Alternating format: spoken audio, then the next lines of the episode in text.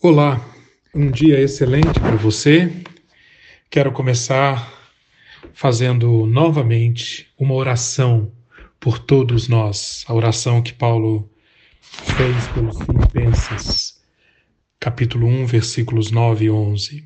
Que o amor de vocês aumente cada vez mais em conhecimento e em toda a percepção, para discernirem o que é melhor, a fim de serem puros e irrepreensíveis até o dia de Cristo, para que vocês sejam cheios do fruto da justiça, fruto que vem por meio de Jesus Cristo, para a glória e louvor de Deus. Nós temos, nos últimos dias, refletido sobre a sabedoria que vem do alto. Esta sabedoria em contraste com a sabedoria terrena, animal e diabólica. E como que estas duas sabedorias têm se manifestado no Brasil, nas questões políticas, na disputa pelo poder, na disputa pelos votos agora nas eleições deste ano. E hoje eu quero convidar você para continuarmos refletindo sobre sabedoria. E este versículo, ou esta oração de Paulo, não poderia ser uma companheira melhor. Porque se nós olharmos bem, Paulo está orando por sabedoria. Ou seja, o amor, a essência da vida divina, o amor, Deus vivendo em nós em plenitude, esse amor Paulo pede que aumente cada vez mais em nós, na forma de que as várias palavras que aparecem aqui estão ligadas à sabedoria, conhecimento, toda percepção, discernimento do que é melhor. E estas expressões ligadas à sabedoria nos remetem a um livro do Velho Testamento, que é o livro da sabedoria por excelência, o livro de Provérbios. E eu quero hoje passear com você por alguns versículos do livro de Provérbios, reconhecendo que neste livro há muito ensino sobre política. Há muitos versículos que podem limpar os nossos olhos, ajudar-nos a ver com mais nitidez neste cenário tão embaçado, tão esfumaçado em que estamos. A sabedoria para o Antigo Testamento é o reconhecimento de que a vida que Deus criou, a vida que Deus ordenou, a vida que Deus quer que prospere em nós e entre nós, essa vida tem algumas chaves.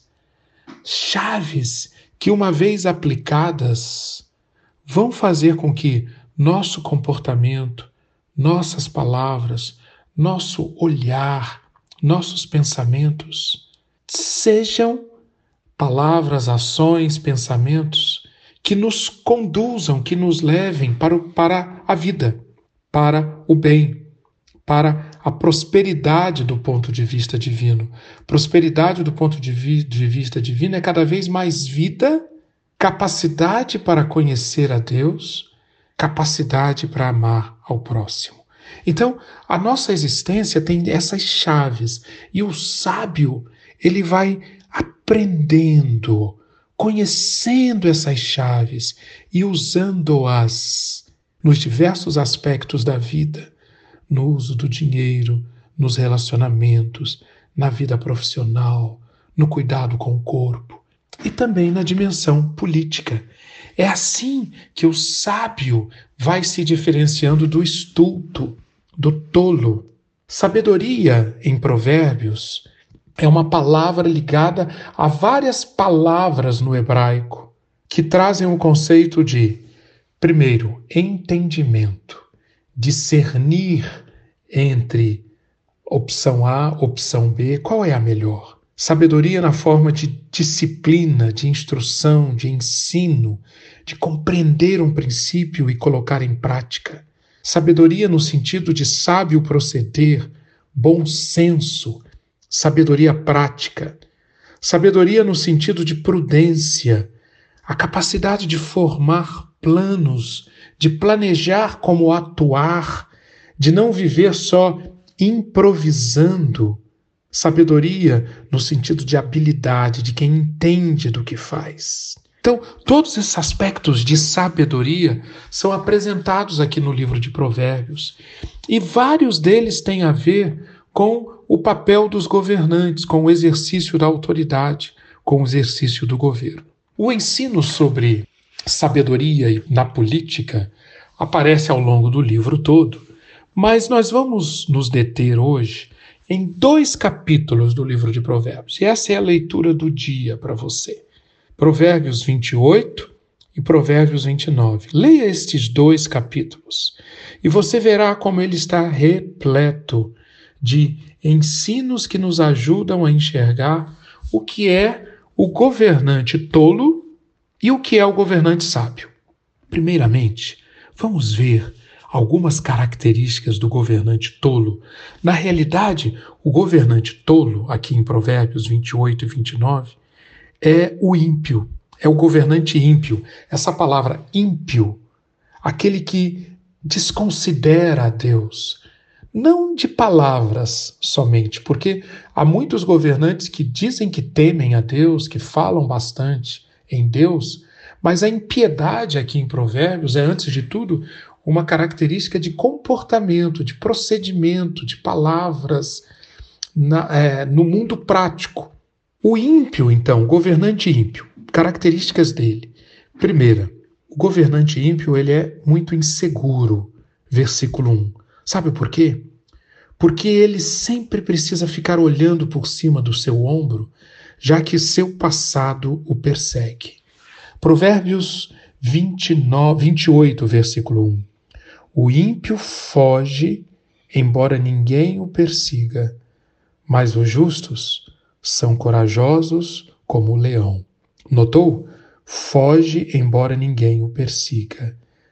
Ele é perseguido pelos seus próprios fantasmas, pela insegurança gerada, pela consciência culpada.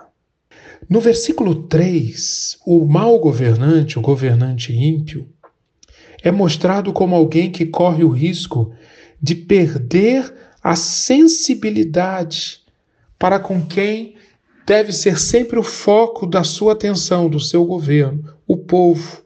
Ele entra tanto na vida de impiedade que pouco a pouco ele vai deixando de considerar que na realidade ele existe, o governante, para o povo.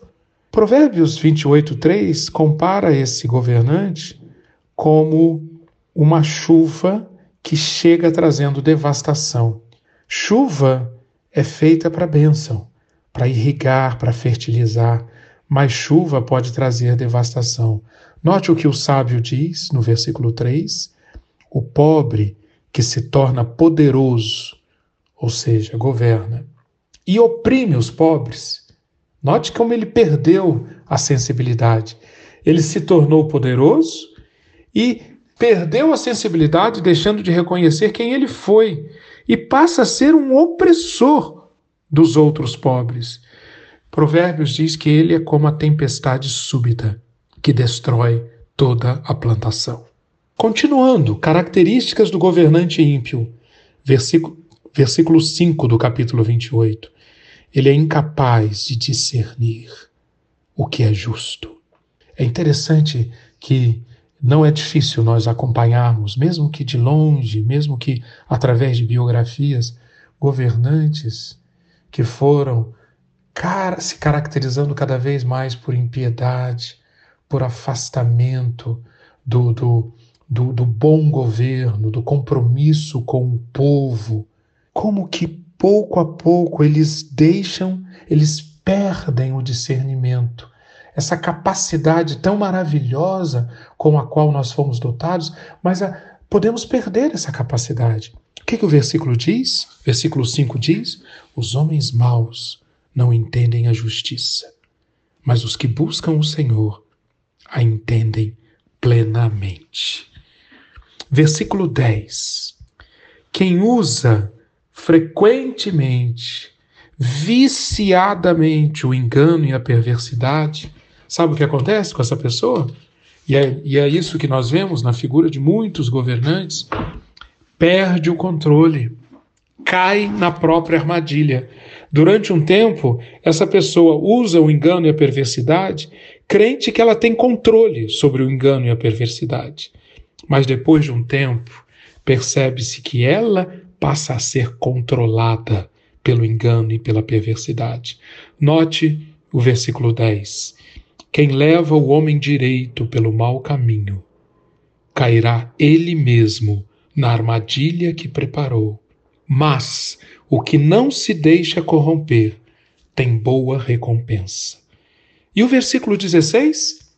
O governante sem discernimento aumenta as opressões, mas os que odeiam o ganho desonesto prolongarão o seu governo.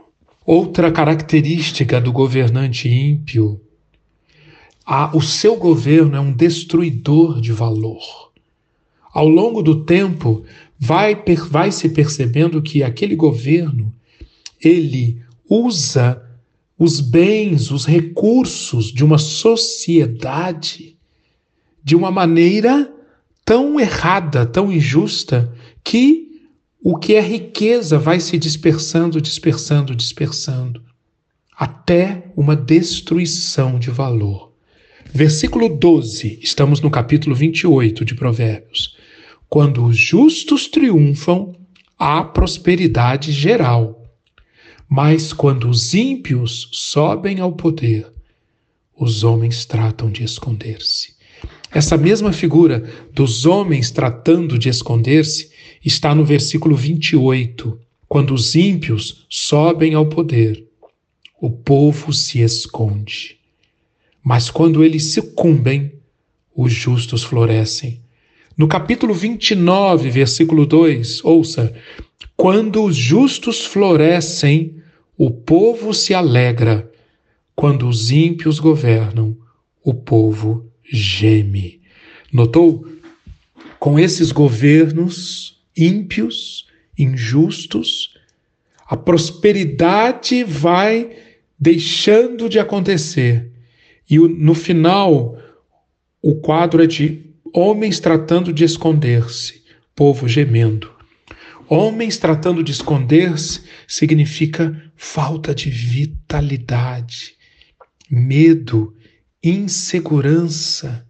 Cada vez mais o talento, as capacidades, a inteligência, a própria alegria vão sendo minados. De tal maneira que essa é a figura que o sábio usa. É como se os homens fossem entrando em cavernas, se escondendo ou gemendo. Mais uma característica do governante ímpio em Provérbios. Agora, no capítulo 29, versículo 4. O rei que exerce a justiça dá estabilidade ao país, mas o que gosta de subornos o leva à ruína. Essa ligação entre suborno e ruína, ela é muito destacada no livro da sabedoria. Se você for ao capítulo 17, você pode conferir lá 2 versículos impressionantes sobre suborno, corrupção e ruína. Versículo 8. O suborno é um recurso fascinante para aquele que o oferece. Aonde quer que vá, ele tem sucesso. O suborno é um recurso fascinante. Na tradução da Almeida, esse versículo aparece que o suborno é pedra mágica aos olhos de quem o dá. Vejam só que figura interessante. O suborno é pedra mágica, ou pedra de favor, literalmente. Sabe, o amuleto, uma pedra que você esfrega e dali você encontra sorte. É assim que o suborno é visto aqui para quem suborna. Para aquele que oferece, o suborno é como se fosse uma ferramenta de trabalho que, uma vez empregado, trará favor. No capítulo 17, versículo 23, o ímpio aceita as escondidas do suborno para desviar o curso da justiça. Que palavras aplicáveis, não é verdade, meus irmãos, minhas irmãs, para essa nossa geração, na qual cada vez mais vem à tona o suborno, a corrupção, a fraude, a mentira, verdadeiramente enraizadas em boa parte das práticas políticas. No capítulo 29 ainda, versículo 15, como que o governador ímpio, ele explora as necessidades do povo. Ele tem uma percepção, ele tem um faro para sentir quando o que o povo necessita. E sabe o que ele faz? Ele usa a política do medo para explorar as necessidades do povo. Como um leão que ruge ou um urso feroz, é o ímpio que governa um povo necessitado. O sábio compara o tirano a feras. Diz que ele se torna subhumano, uma verdadeira fera, um leão que ruge ou um urso feroz.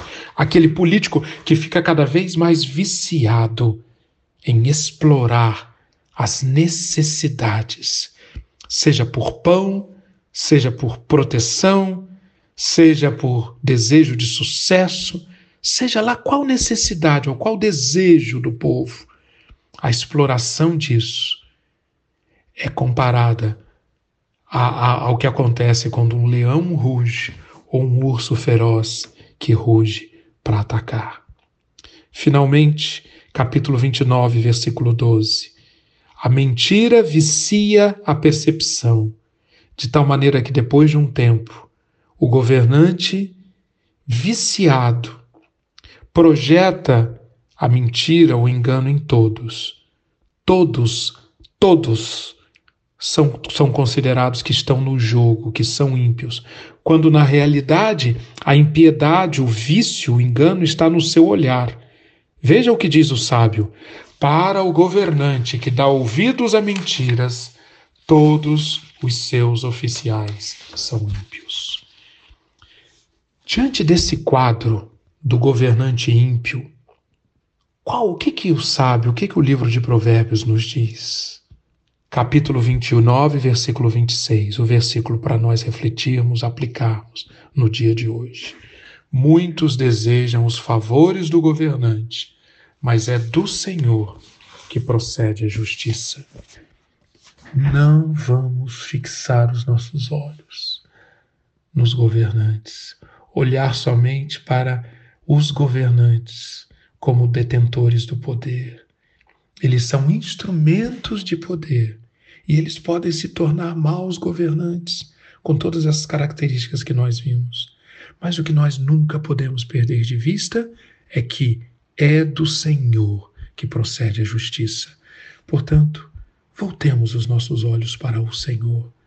Oremos, ajoelhemo-nos, supliquemos, apresentemos as nossas intercessões nesse dia, porque é do Senhor que procede a justiça. Precisamos de governantes sábios, não ímpios, não tolos, não estultos, governantes sábios que atuem no poder executivo, no poder legislativo, no poder judiciário, para que o nosso país, tão rico, tão vasto, tão cheio de recursos humanos e naturais, possa realmente ter oportunidades de ocupação para os seus habitantes. Vamos orar por isso? Que Deus abençoe ricamente o seu dia.